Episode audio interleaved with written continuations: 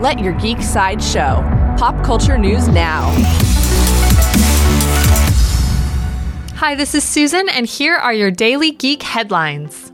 In Star Wars news, the Americans producer Stephen Schiff has officially signed on as showrunner for the upcoming Disney Plus series starring Diego Luna.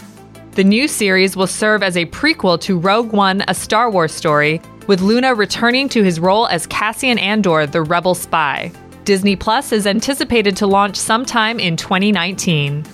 In Wes Anderson news, the official title, cast, and plot for Wes Anderson's next film have all been revealed.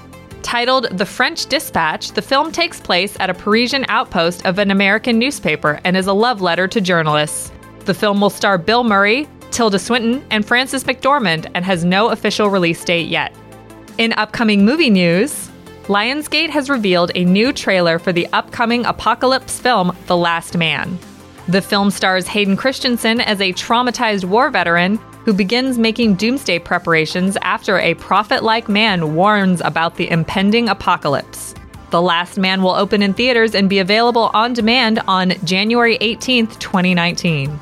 In cartoon reboot news, according to the New York Times, Popeye the Sailor is receiving an animated reboot for his 90th anniversary. This reboot will feature a total of 25 animated shorts and a running series of new online comic strips from guest artists such as Jeffrey Brown, Erica Henderson, and Tom Neely.